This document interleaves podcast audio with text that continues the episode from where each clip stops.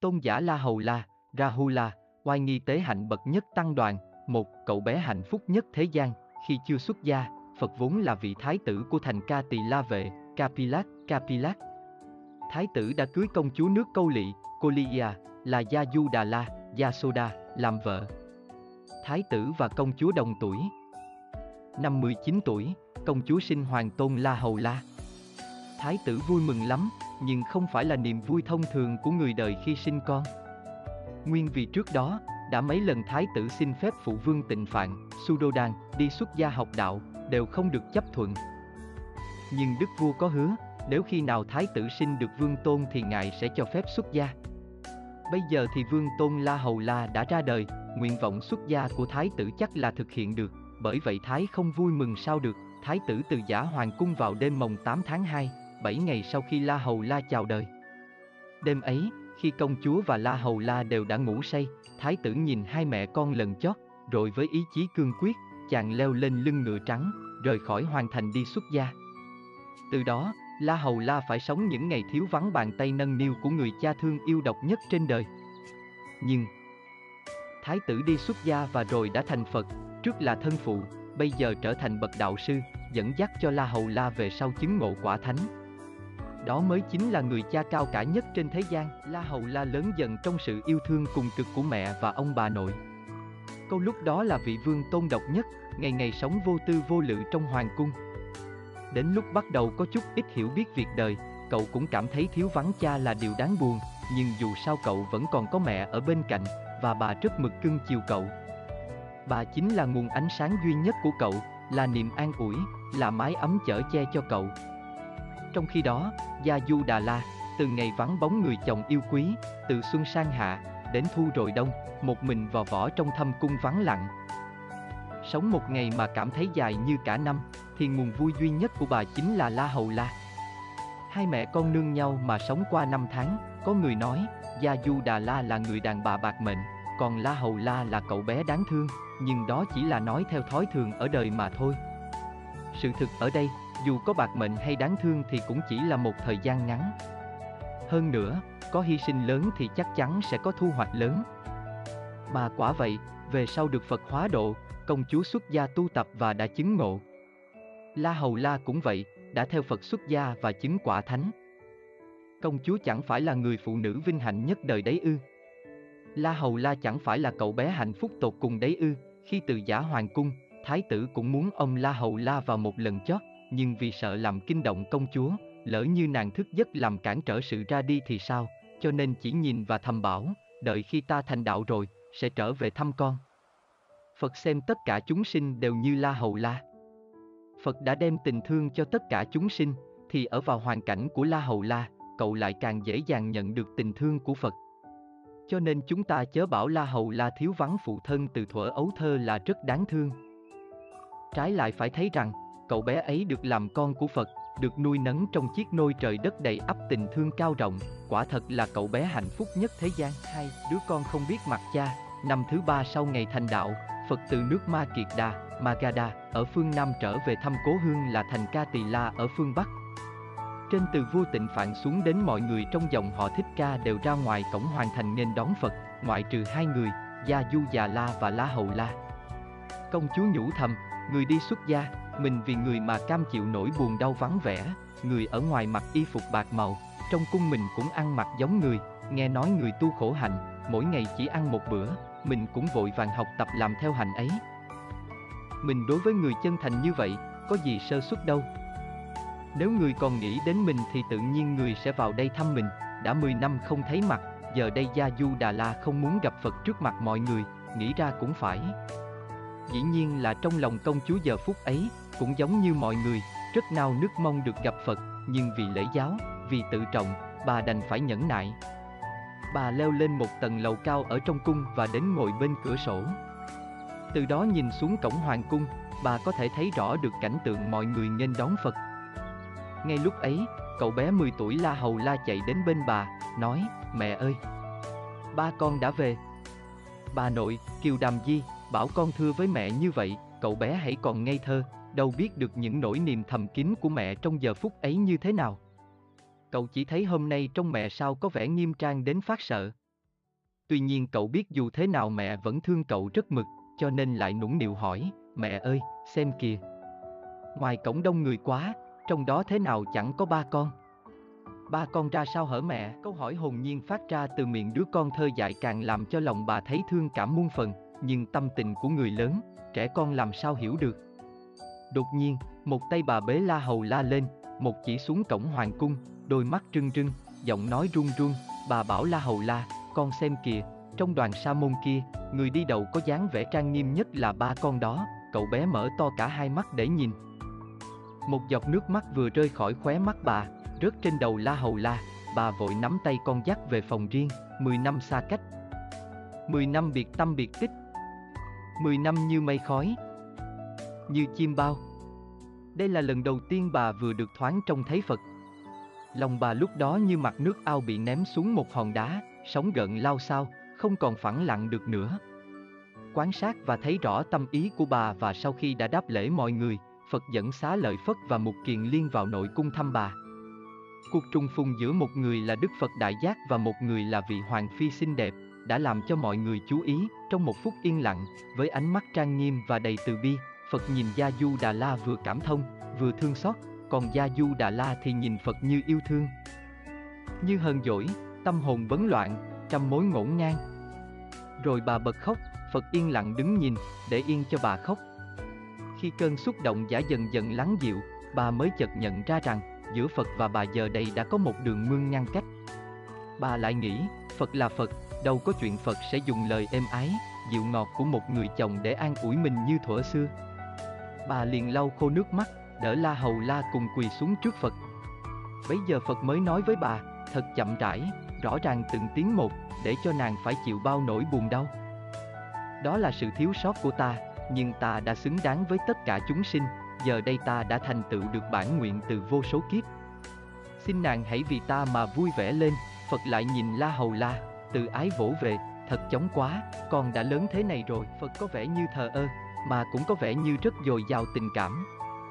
Lời nói của Phật, thái độ của Phật đã làm cho hai vị tôn giả xá lợi Phất và Mục Kiền Liên thật cảm động, tưởng chừng có thể khóc lên được. Còn cậu bé La Hầu La thì đang lúng ta lúng túng, chẳng biết kêu phụ thân mình bằng gì.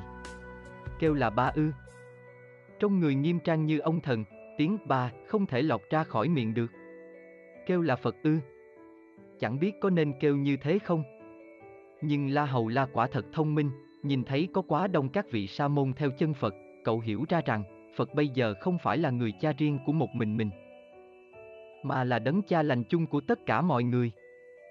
Một cậu bé 10 tuổi mà có sự thấy biết như vậy thì quả thật không phải là một cậu bé tầm thường, mà đã sẵn có nhiều căn lành. Ba, chú Sa Di đầu tiên, trong thời gian Phật và tăng chúng ở lại hoàng cung, nơi đây tạm thời trở thành một tăng viện.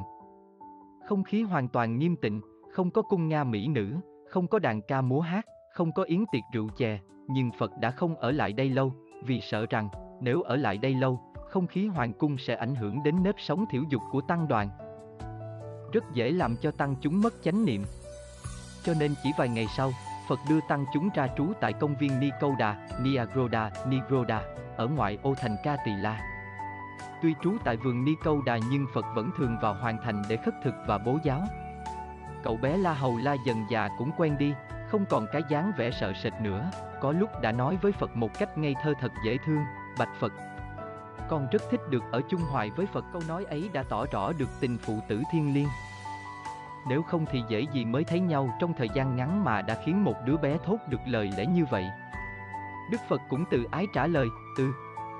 Con ạ, à, rồi cũng có ngày ta cho con được ở hoài bên cạnh ta, quả vậy, sau đó không lâu, La Hầu La đã được xuất gia theo Phật. Nguyên vì, Gia Du Đà La vẫn một lòng tưởng nhớ Phật, nên thường tập cho La Hầu La dạng dĩ, hoặc bác, rồi một hôm bà bảo, con hãy theo cha con mà xin gia tài. Cha con có thứ tài sản quý báu mà cả mẹ con mình chưa bao giờ trông thấy. Trưa hôm ấy, Phật và Chư Tăng vào thành khất thực xong, lúc đang trên đường trở về vườn Ni Câu Đà thì La Hầu La chạy theo sau Phật, thọ thẻ, Phật ơi! Xin cho con gia tài của Phật đi, Gia Du Đà La nhìn theo bóng dáng đứa con yêu thương duy nhất đang theo chân Phật khuất dần, rồi nghĩ đến việc La Hầu La có thể sắp xuất gia, lòng bà bỗng quặn thắt, nước mắt tuôn trào, mà thật vậy, sau khi về đến vườn Ni Câu Đà, Phật bảo tôn giả xá lợi Phất, cháu La Hầu La đang theo tôi xin tài sản. Tôi không muốn cho cháu thứ tài sản cũng như hạnh phúc tạm bợ. Mà phải là thứ tài sản quý báu và hạnh phúc chân thật. Này xá lợi Phất, tôi nhờ thầy thu nhận cho cháu xuất gia. Cháu sẽ là chú tiểu đầu tiên của giáo đoàn, Phật nhờ tôn giả Mục Kiền liên xuống tóc cho La Hầu La, rồi bảo cậu lạy tôn giả xá lợi Phất làm thầy truyền giới. La Hầu La trở thành chú Sa Di đầu tiên trong giáo đoàn của Đức Phật, La Hầu La chính là hoài bảo của công chúa Gia Du Đà La, nhưng khi quyết định cho cậu xuất gia, Đức Phật cũng đã có dụng ý rồi. Nguyên vì, La Hầu La đã ra đời khi Phật còn là thái tử. Sau đó Ngài đã xuất gia, và giờ đây đã thành đạo. Thì ngôi vua của bộ tộc Thích Ca sau này tất sẽ do La Hầu La kế thế, nhưng theo chủ trương của Ngài, một cậu bé tuổi còn quá nhỏ như La Hầu La thì không thể làm chủ thiên hạ được. Cho nên nhân cơ hội này, Ngài bèn phương tiện để cho cậu xuất gia. Biết La Hầu La đã xuất gia rồi, Gia Du Đà La buồn lắm. Nhưng sự việc đã như vậy rồi, bà đâu biết làm gì hơn.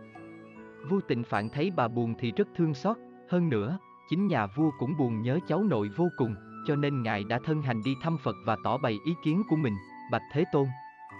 Xin hãy lập quy chế hẳn hoi, từ nay về sau, các trẻ em muốn xuất gia thì phải được phép của phụ huynh trước đã.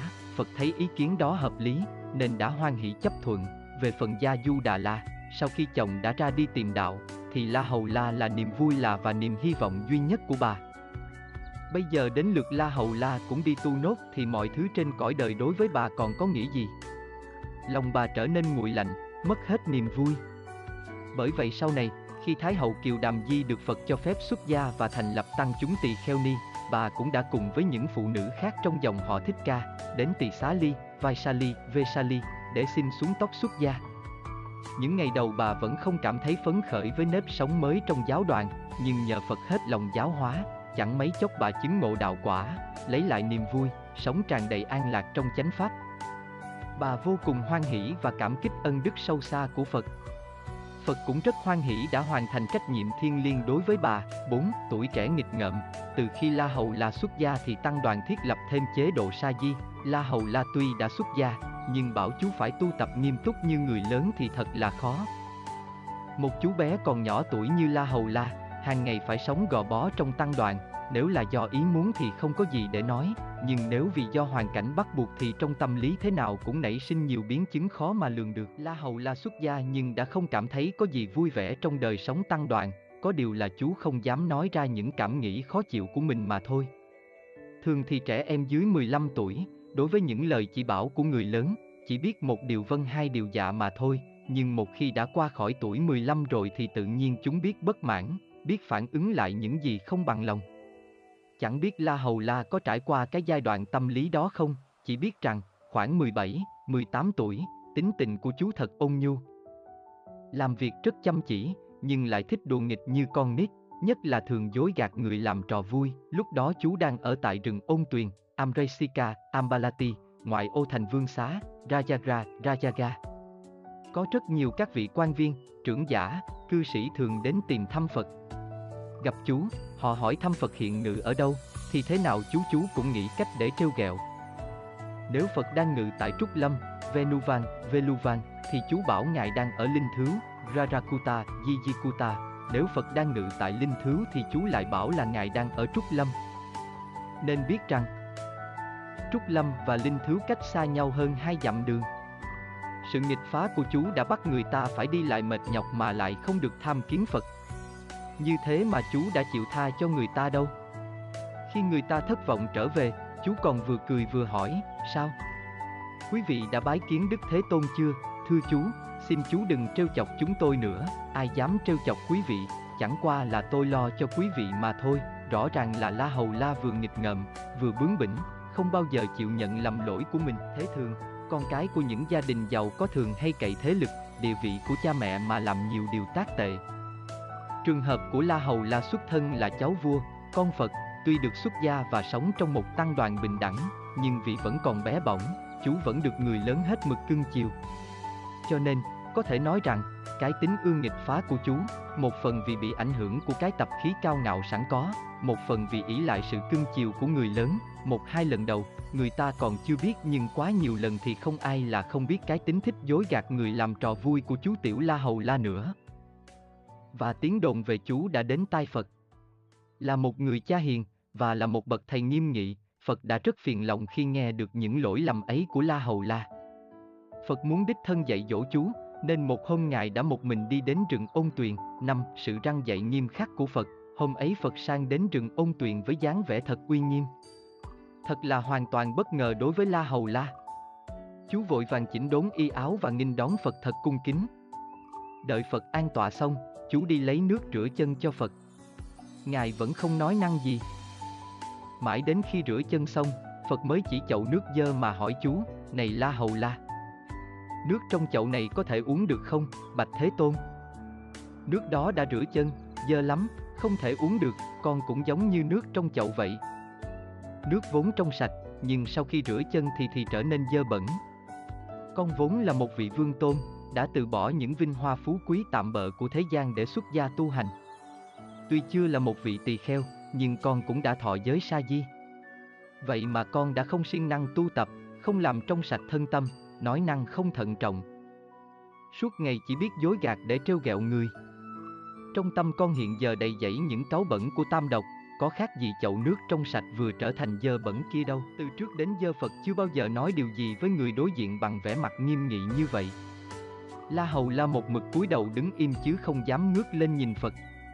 Đến khi Phật bảo bưng chậu nước dơ đem đổ đi, chú mới dám di động thân hình. Khi chú mang chậu không vào, Phật lại hỏi, La Hầu La, con có thể dùng cái chậu này để đựng cơm ăn được không, Bạch Thế Tôn? Trong lòng chậu cáo bẩn còn dính đầy, không thể đựng thức ăn được, con cũng giống như cái chậu ấy vậy. Tuy đã là người xuất gia, nhưng con không tu tập giới định tuệ. Không gột sạch thân miệng ý, tâm niệm đã chứa đầy cáo bẩn thì còn chỗ đâu để chứa các thức ăn đạo lý, Phật lại đưa chân đá nhẹ cho cái chậu lăn đi, rồi hỏi, La Hầu La, con có sợ cái chậu này bị bể không, Bạch Thế Tôn, không? Cái chậu rửa chân chỉ là một đồ vật xấu, dù có bị bể cũng không đáng quan tâm, con không mến tiếc cái chậu, mọi người cũng không mến tiếc con như vậy. Tuy đã xuất gia, nhưng con không gìn giữ oai nghi, chỉ ham dối trá đùa cợt, thì kết quả sẽ đưa lại là chẳng ai thương mến bảo bọc con, đường giác ngộ thật xa vời. Cho đến lúc chết con vẫn chìm trong mê ám, la hầu la toàn thân chảy mồ hôi hột, chú thấy hổ thẹn vô cùng. Chú tự hứa là từ nay về sau sẽ nỗ lực sửa đổi tâm tính cho thật tốt. Đức Phật lại cho chú nghe một ví dụ, ngày xưa, một quốc gia nọ có nuôi một con voi lớn, rất dũng mãnh, thiện chiến. Mỗi khi nhà vua điều binh lâm trận thì người ta mặc áo giáp cho nó, gắn xà mâu vào cặp ngà của nó, dắt kiếm vào bên tai, cột dao bén vào bốn chân, và buộc thêm một cây gậy sắt vào đuôi nó nữa. Tuy được trang bị nhiều vũ khí như vậy, nhưng mỗi khi giao chiến với quân địch, nó đều lo giấu cái vòi cho thật kín, vì đó là chỗ nhược của nó, nếu bị trúng tên thì chết ngay, muốn bảo vệ mạng sống, bằng mọi cách nó phải bảo vệ cái vòi. La hầu la Giống như con voi kia thận trọng bảo vệ cái vòi của nó, con cũng phải thận trọng giữ gìn lời nói của con. Nếu con cứ tiếp tục cái thói dối gạt đùa cợt thì nhất định sẽ giống như con voi kia để cho cái vòi của nó bị trúng tên. Huệ mạng của con sẽ tiêu mất mọi người sẽ xa lánh, các bậc thiện trí sẽ không ngó ngàng tới con, đến lúc chết lại phải chịu khổ trong ba đường dữ, Đức Phật đã tận tình tận lý, vừa thiết tha vừa nghiêm khắc mà răng dạy La Hầu La. Mỗi lời mỗi tiếng của Ngài đều in sâu vào tâm khảm chú. Chú phát nguyện từ này sẽ tận lực đổi mới thân tâm mình. Cũng giống như thóc lúa, dù chúng ta đem bỏ vào máy xay thành gạo, nhưng hạt gạo vẫn còn chút ít cám bám chung quanh, phải dùng nước vo sạch thì gạo trắng mới hoàn toàn là gạo trắng. La Hầu La tuy có căn lành và xuất thân từ dòng giống cao quý, nhưng phải nhờ nước cam lộ của Phật để gột rửa một phen thì mới trở nên thanh tịnh. Từ đó, chú La Hầu La quả thật đã trở thành một con người mới. 6. Sa Di được phép ở chung phòng với tỳ kheo, khi Đức Phật ngự tại tu viện Cù Sư La, Gosilama, Gositama. Có tôn giả xá lợi Phất cùng ở bên cạnh.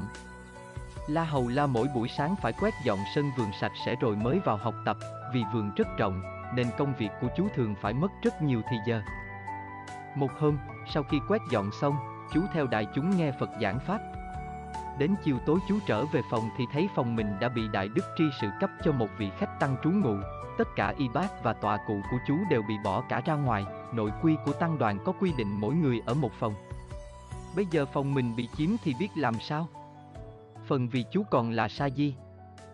Đối với chư vị ti kheo phải tuyệt đối kính trọng, phần khác, chú lại cần tu tập hành nhẫn nhục mà Đức Thế Tôn đã từng dạy bảo, cho nên chú đã không dám vào hỏi thẳng vị khách tăng kia vì sao lại chiếm phòng của chú, đành cứ đứng lớn ngớ ở ngoài hiên, chưa biết phải xử trí ra sao. Ngay lúc đó, bỗng nhiên mây đen vần vũ đầy trời, rồi mưa tuôn xối xả. Không còn chỗ nào để trú ẩn, chú liền chạy vào nhà xí thật hôi hám, nhưng chú đành phải ngồi trong đó chứ không còn cách nào khác. Trong một phút một giây, chú thoáng cảm nhận cái nỗi hiu quạnh của một kẻ không có nhà cửa để trở về. Nhưng rồi chú đã thản nhiên thiền tọa ngay trong nhà xí ấy. Chú cố vận dụng lời Phật dạy để giữ tâm ý an tịnh, dù phải trải qua những hoàn cảnh khó khăn hay phải trực diện với những thực tế phủ phàng như thế nào. Sự tu tập của chú lúc này quả có tiến bộ rõ rệt. Trong khi chú thiền tọa trong nhà xí thì ngoài trời mưa càng lúc càng dữ dội. Những nơi đất thấp đều bị nước ngập. Một hang rắn ở gần nhà xí bị ngập nước, một con rắn đen ở trong đó chui ra và bò dần vào nhà xí. Đó là loại rắn độc nhiệt đới, cực kỳ nguy hiểm. Tính mạng của chú đang bị đe dọa, nhưng chú hoàn toàn không hay biết gì, Đức Phật đang tĩnh tọa trong tịnh thất, ngay lúc ấy bỗng nhớ tới La Hầu La. Bằng thiên nhãn, Ngài quan sát thấy được mối nguy hiểm của chú đã gần kề, bèn tức khắc đến ngay nhà xí ấy. Ngài đằng hắn một tiếng. Bên trong có tiếng đằng hắn đáp lại. Phật hỏi, ai ở trong đó? Dạ, con là La Hầu La, con hãy ra ngay, ta có chuyện cần nói. La Hầu La đã nhận ra, đúng là giọng nói của Phật. Thật là ngoài sức tưởng của chú. Chú liền ra khỏi nhà xí, và như quên hết mọi chuyện, chú bất giác ôm chầm lấy Phật, nước mắt chảy đầm đìa. Dù sao chú vẫn con bé bỏng, cho nên đã không thể kềm chế tình cảm được trong hoàn cảnh này. Phật hỏi chú vì sao phải ngồi trong nhà xí, chú đem mọi việc vừa qua trình lên cặn kẽ. Phật cho phép chú được về tỉnh thất của Ngài ở tạm qua đêm. Chú vui mừng không kể xiết, như vừa từ địa ngục bước lên thiên đường. Những chú bé còn nhỏ tuổi mà đã sớm từ bỏ gia đình để vào sống với tăng đoàn, đúng ra là phải hưởng được sự chăm sóc chu đáo của quý thầy. Bởi vậy, Phật đã ra huấn thị, cho phép các chú sa di từ nay được ở chung phòng với quý thầy trong hai đêm. Những việc nhỏ như vậy Đức Phật cũng quan tâm đến, cho thấy tình thương của Ngài đối với các chú sa di là như thế nào. Xưa nay quý thầy khi thu nạp đệ tử thì phải chịu trách nhiệm dạy dỗ đệ tử của mình. Tôn giả xá lợi Phất là thầy của La Hầu La, nhưng vì thường bận giúp Phật đi ra ngoài hoàng hóa. Nên tôn giả đã không thường xuyên chăm sóc đến chú được. Từ khi sự việc trên xảy ra, tôn giả đã cho chú luôn luôn theo ở bên cạnh mình. 7. Đức nhẫn nhục, sau lần bị Phật của trách nặng nề về tội dối gạt, và từ khi được luôn sống kề cận bên thầy để được thường xuyên dạy dỗ. La Hầu La đã tiến bộ rất nhanh trong công phu tu tập. Bất cứ buổi pháp thoại nào của Phật, tôn giả xá lợi Phất cũng dẫn chú theo dự thính. Tôn giả thiền tọa chỗ nào cũng có chú ngồi bên cạnh. Tôn giả đi hoàng pháp nơi đâu cũng đem theo chú theo để chú học tập những kinh nghiệm độ sinh. Mỗi buổi sáng đi khất thực, chú đều theo sau thầy. Bởi vậy, thuở ấy trong tăng đoàn đã có lời xưng tán rằng, tôn giả xá lợi Phất là Đức Phật thứ hai, và là bậc ân sư tốt nhất của La Hầu La. Một hôm chú theo thầy vào thành vương xá khất thực. Giữa đường gặp phải một anh chàng du côn. Hắn bỏ cát vào bát của tôn giả và dùng gậy đánh lên đầu chú, gây thương tích, máu nhỏ xuống áo từng giọt. Đã thấy hắn còn chửi, mấy lão sa môn kia chỉ biết đi xin ăn để sinh sống, miệng thì nói toàn những từ bi, nhẫn nhục, vậy ta đánh lỗ đầu chúng bay. Để thử coi chúng bay làm gì được ta, lúc này La Hầu La đã 17, 18 tuổi. Ở cái tuổi thanh niên ấy mà gặp những trường hợp như thế này thì không thể chịu được sự căm giận của chú đã hiện rõ trên nét mặt.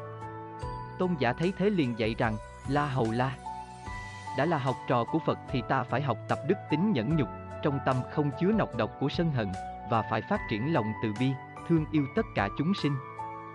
Phật thường dạy chúng ta, lúc được ngợi khen không sinh lòng cao ngạo, khi bị nhục mạ không để tâm oán hận. Do đó, con hãy giải tỏa lòng căm giận đi và tập nhẫn nhục. Này La Hầu La, trên thế gian không có sức mạnh nào sánh bằng sức mạnh của đức nhẫn nhục. Bất kể lực lượng nào của cõi trời và cõi người, đều không thể thắng nổi người nhẫn nhục, vâng lời thầy dạy, chú lặng lẽ tiến đến bờ hồ gần đấy, khoát nước rửa sạch vết thương, rồi xé một miếng vải nhỏ đắp lên. Tôn giả trông theo từng cử chỉ của chú mà trong lòng vừa thương xót vừa hoan hỉ, La Hầu La đã nhìn nhục được sự việc vừa qua và tiếp tục theo thầy đi khất thực. Trên đường về, chú đã trình lên tôn giả vài ý nghĩ của mình, sự việc không hay vừa rồi, hiện giờ con không còn để tâm đến nữa. Nhưng con nghĩ, trên thế gian này sao có lắm kẻ ác, đi tới đâu cũng thấy toàn việc đáng chán. Tuy nhiên, con không hận đời, mà chỉ cảm thấy buồn khi nghĩ đến những kẻ thiếu hiểu biết trên cõi đời này sao mà quá nhiều. Đức Thế Tôn từng dạy chúng ta hãy lấy tình thương rộng lớn mà đối xử với người đời, nhưng người đời lại cuồng si ngạo mạn khi dễ chúng ta. Quý thầy tu tập hành nhẫn nhục, tích tụ công đức cao dày, nhưng những kẻ mê muội lại khinh miệt quý thầy và tôn kính những kẻ hung tàn độc ác.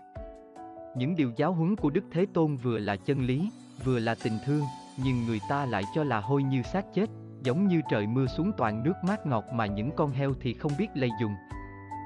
Lại cứ thích ăn uống những đồ hôi hám và nằm ở những chỗ dơ bẩn. Bởi thế, nếu đem những lời dạy của Đức Thế Tôn về chân lý, về tình thương để nói cho những kẻ hung ác và không có căn lành nghe, thì chỉ là vô ích, vì sẽ chẳng có hiệu quả gì. Đây là lần đầu tiên La Hầu La trình bày với tôn giả về tư tưởng cũng như cái nhìn của chú đối với cuộc đời. Tôn giả lắng nghe và rất hoan hỷ. Về đến tu viện, tôn giả lại đem những điều trình bày của La Hầu La thưa lên Phật, và Phật cũng rất vui. Phật khen ngợi chú hôm nay đã có nhiều tiến triển, có thái độ đúng đắn đối với kẻ ác, có cái thấy đúng đắn đối với cuộc đời. Rồi nhân đó Ngài dạy thêm chú, người không biết nhẫn nhục thì không thể thấy được sự hiệu dụng của Phật Pháp. Oán người giận đời là đi ngược lại với giáo Pháp và xa rời đoàn thể. Quẩn quanh trong vòng khổ đau. Có nhẫn nhục mới có bình an và tiêu trừ được tai họa. Người có trí tuệ thì thấy được mối nhân quả sâu xa, do đó sẽ khắc phục được tâm sân hận và triệt để thực hành hạnh nhẫn nhục. Cái nhìn theo tinh thần Phật Pháp khác xa với cái nhìn của người thế tục. Những gì mà người đời cho là quý báu thì Phật Pháp coi là tầm thường, những điều Phật Pháp bảo là tốt, là đúng thì người đời không chịu thực hành theo. Trung và nịnh không dung nhau, kẻ gian tà thì không chịu được sự có mặt của người chính trực, kẻ ác thì không thích đi cùng đường với người hiền. Người đầy lòng tham dục thì rất ghét nghe nói đến hạnh vô dục. Trong tình huống hoàn toàn đối nghịch nhau như vậy, người tu hành chỉ nhẫn nhục là tốt nhất. Nhẫn nhục là tàu bè trên biển cả, có thể cứu vớt mọi tai nạn. Nhẫn nhục là thuốc hay, có thể cứu sinh mạng người trong cơn nguy cấp. Nhẫn nhục chính là tăng thượng duyên của người hành đạo, khiến cho sớm chứng quả giải thoát. Sở dĩ ngày nay ta thành chánh giác, một mình bước đi trong khắp ba cõi, nhận được sự kính ngưỡng của cả trời và người, là vì tâm ta đã đủ sức để an ổn.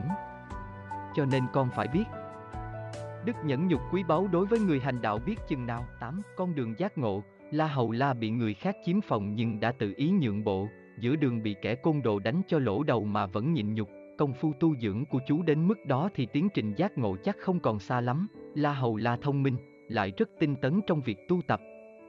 Năm 20 tuổi, chú được Phật cho phép thọ giới cụ túc. Chú Sa Di hay trêu chọc đùa nghịch thổi trước, bây giờ đã trở thành một vị tỳ kheo trang nghiêm, đường bệ. Lúc còn bé thì hoạt náo như thế đó, mà hôm nay xem cung cách của thầy thì như là một vị lão thành cẩn trọng. Những buổi hội họp đông người, thầy ít khi tham dự, suốt ngày im lìm, chỉ một mực dụng công tu tập, nhưng dù dụng công đến thế nào, thầy vẫn không khai ngộ được. Nguyên nhân lớn nhất có lẽ là thầy vẫn chưa quên được cái xuất thân cao quý của mình. Dù sao thì thầy cũng là con yêu của Phật, cháu nội cưng quý của vua tịnh Phạn. Ngoài trừ những vị đệ tử thượng thủ của Phật ra, phần lớn các vị tỳ kheo trong tăng đoàn đều kính trọng, ái mộ, khen ngợi thầy.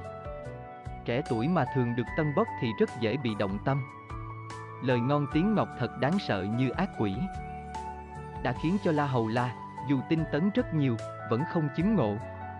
Thậm chí có một đại đức đã tìm cơ hội hỏi Đức Phật về vấn đề chứng ngộ của thầy La Hầu La, Bạch Thế Tôn. Đại đức La Hầu La nghiêm trì giới luật, tinh tấn tu tập, một lỗi nhỏ cũng không phạm, dốc lòng cầu được khai ngộ, nhưng vì sao Đại Đức vẫn không đạt được chí nguyện? Đức Phật trả lời một cách quả quyết, nếu thật sự giữ gìn giới pháp, giữ tâm thanh tịnh, giữ thân đoan chính, thì nhất định các cặn bã phiền não phải bị tiêu trừ, và dần dần sẽ chứng đạt quả vị giải thoát. Phật không mấy quan tâm đến việc chưa chứng ngộ của Đại Đức La Hầu La, vì Ngài tin tưởng rằng, cái ngày trọng đại ấy chắc chắn sẽ đến với Đại Đức. Có lần Đại Đức dường như đã chứng ngộ, nhưng khi trình lên Phật những kiến giải của mình, Phật bảo là Đại Đức vẫn chưa thành công. Phật dạy Đại Đức hãy thường thuyết giảng về giáo nghĩa thân người là do năm quẩn tạm kết hợp mà có, và hãy thường xuyên quán chiếu các vấn đề như ngã mạng, ngã, vô ngã, khổ, vui v, v. Một buổi sáng kia, Đại Đức theo Phật vào thành xá vệ, Savasi, Savathi, du hóa. Phật dẫn Đại Đức đi qua nhiều nơi, hết đường lớn tới hẻm nhỏ, rồi dạy, la hầu la. Thầy hãy quán chiếu để thấy rõ sắc là vô thường. Thọ, tưởng, hành, thức cũng là vô thường, thân thể và tâm ý của mọi người đều là vô thường, đến cả vạn sự vạn vật đầy dẫy trong thế gian kia, tất cả cũng đều là vô thường. Đã thấy rõ lẽ vô thường rồi thì tâm ta sẽ không còn bị vướng mắc vào đâu nữa, vừa nghe mấy lời dạy giảng dị của Đức Phật, tâm trí của Đại Đức bỗng bừng sáng ra. Đại Đức xin phép Phật một mình trở về tu viện trước, tìm nơi vắng vẻ, ngồi xuống trong tư thế hoa sen, tập trung tâm ý quán chiếu các nguyên lý sâu xa Phật vừa dạy. Đại Đức cũng vận dụng phép quán từ bi để trừ khử tâm sân hận. Vận dụng phép quán bất tịnh để rửa sạch tâm tham dục, vận dụng phép quán trí tuệ để chuyển hóa tâm si mê, vận dụng phép quán đến hơi thở để ngưng tụ tâm loạn động, cứ thế, Đại Đức đi sâu vào đại định. Cơ duyên đã đến lúc chín mùi, Đại Đức hoát nhiên đại ngộ, Phật vừa trở về đến tu viện, liền đi ngay đến chỗ Đại Đức đang ngồi thiền, khai thị thêm, hãy vận dụng tâm từ bi rộng lớn để đối xử với mọi người và mọi loài. Dùng tâm lượng bao la để có thể dung chứa tất cả chúng sinh thì tiêu trừ được mọi phiền não. Dùng phép đếm hơi thở để quán chiếu tâm ý thì đạt được đạo quả giải thoát. Đại Đức từ từ đứng dậy, đảnh lễ Phật, rồi thưa, kính lạy Thế Tôn. Tất cả mọi phiền não nơi con bây giờ đã dứt sạch, bây giờ con vừa tỏ ngộ, Đức Phật vô cùng hoan hỷ, liền khen ngợi, trong tất cả đệ tử của Như Lai, thầy là người tu mật hạnh bậc nhất, sở dĩ gọi là mật hạnh là vì đối với ba ngàn oai nghi và tám vạn tế hạnh của một vị tỳ kheo, tôn giả La Hầu La đều nắm vững và hành trì nghiêm mật, nhớ lại thuở ban đầu cậu bé La Hầu La chạy theo Phật để xin tài sản, bây giờ đã chứng ngộ, chẳng phải là Phật đã ban cho tôn giả thứ pháp tài vô giá đó sao? 9. Chế độ hiến cúng tự viện, khi đã chứng ngộ rồi, địa vị của tôn giả La Hầu La trong tăng đoàn càng được đề cao. Đối với tín đồ tại gia, tôn giả cũng được đặc biệt kính mộ. Ai cũng biết, trong chúng tỳ kheo, tôn giả là người được cúng dường nhiều nhất, xưa nay, việc cúng dường vật chất càng dồi dào thì việc tu tập càng dễ bị chướng ngại. Nhưng đối với tôn giả thì không hề gì, vì tôn giả đã không còn bị lụy về vật chất nữa. Bất cứ vật gì, nếu có hơn một cái thì tôn giả liền đem chia cho vị khác. Một ngày nọ, lúc Phật bố giáo tại một thôn trang gần thành Ca Tỳ La, có một vị trưởng giả ngưỡng mộ và phát tâm quy y theo Phật. Có lẽ vì có duyên với tôn giả La Hầu La, hoặc là vì nặng tình địa phương, ông đã phát tâm đặc biệt hộ pháp cho tôn giả. Bất cứ tôn giả có nhu cầu gì, ông đều chu cấp đầy đủ. Về sau ông đã xây cất một ngôi chùa để hiến cúng cho tôn giả cư trú. Vào thời buổi đó, số lượng tăng chúng du phương hành hóa đã gia tăng rất đông, nên ngôi chùa của tôn giả lúc nào cũng có khách tăng ghé lại nghỉ chân. Vị trưởng giả thấy thế thì nghĩ rằng, ngôi chùa là của ông hiến cúng, cho nên ông phải đích thân tham dự vào việc quản trị chùa. Tôn giả bèn đem việc ấy thỉnh ý Phật. Phật dạy, thầy La Hầu La. Trong giáo pháp của Như Lai, hàng cư sĩ tại gia không được quản lý bất cứ việc gì thuộc phạm vi của chúng tăng. Dù chư thiện tín có phát tâm hiến cúng tự viện thì họ cũng không thể nại lý do đó để can dự vào việc quản trị tự viện. Thầy nên giảng giải cho vị trưởng giả ấy biết, đã hiến cúng vật gì cho ai rồi thì không nên nghĩ rằng vật đó vẫn còn là sở hữu của mình. Chùa là do chư tăng trú trì, còn chư thiện tín thì giữ vai trò hộ pháp, tôn giả y lời Phật mà giảng giải lại cho vị trưởng giả. Nhưng vì chưa thấm nhuần Phật Pháp lắm, ông vẫn một mực cố chấp, không buông bỏ được ý niệm mình vẫn là sở hữu chủ của ngôi chùa. Vì vậy, cảm tình của ông đối với tôn giả đã bị sức mẻ. Trước đây ông đã kính mộ tôn giả thật nhiều, nhưng bây giờ ông lại thấy tôn giả như cái đinh trước mắt. Rồi một hôm, tôn giả có duyên sự phải sang thành xá vệ. Vị trưởng giả lên chùa thấy vắng tôn giả, bèn thừa cơ hội, đem ngôi chùa ấy cúng dường cho một vị tỳ kheo khác.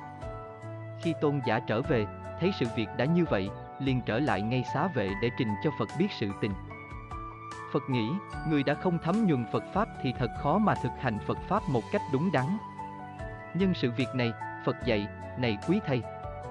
Từ nay, nếu có vị thí chủ nào đã hiến cúng vật gì cho thầy này, rồi lấy lại vật đó đem cúng dường cho thầy kia, thì thầy kia không nên nhận, không phải là Phật đã thiên vị tôn giả La Hầu La mà ban hành pháp chế, sự thực là vì để tránh những rắc rối về sau cho giáo đoàn. Nhưng rất tiếc, phần nhiều những tranh chấp tài sản trong nội bộ Phật giáo ngày nay đều bắt nguồn từ những nguyên nhân tương tự. 10. Nhập Niết Bàn La Hầu La không phải là một nhân vật tiếng tâm lừng lẫy trong tăng đoàn thuở đó như Xá Lợi Phất, Mục Kiện Liên, Đại Ca Diếp, A Nan. Tôn giả chỉ chuyên tu mật hạnh, không bao giờ tranh luận, suốt ngày kiếm tiếng lặng hơi, im lìm tu tập. Tôn giả bẩm tính nhu thuận, kiên cường, nhưng trong nếp sống của một vị tỳ kheo, tôn giả đã không tỏ ra có gì là sôi nổi cả. Cho nên chúng ta không lấy làm lạ rằng, trong kinh điển không hề thấy ghi lại bất cứ một hoạt động hoàng pháp hay một cuộc tranh luận với ngoại đạo nào của tôn giả. Tôn giả chỉ là người tinh nghiêm giữ gìn oai nghi tế hạnh. Bởi vậy, đúng như Phật đã khen ngợi, tôn giả là vị đứng đầu tăng đoàn về tu mật hạnh, tôn giả nhập diệt vào lúc nào. Trước hết, ngay như về ngày sinh của tôn giả cũng đã có hai thuyết, một cho rằng tôn giả ra đời năm Phật 19 tuổi, một cho rằng tôn giả ra đời năm Phật 25 tuổi.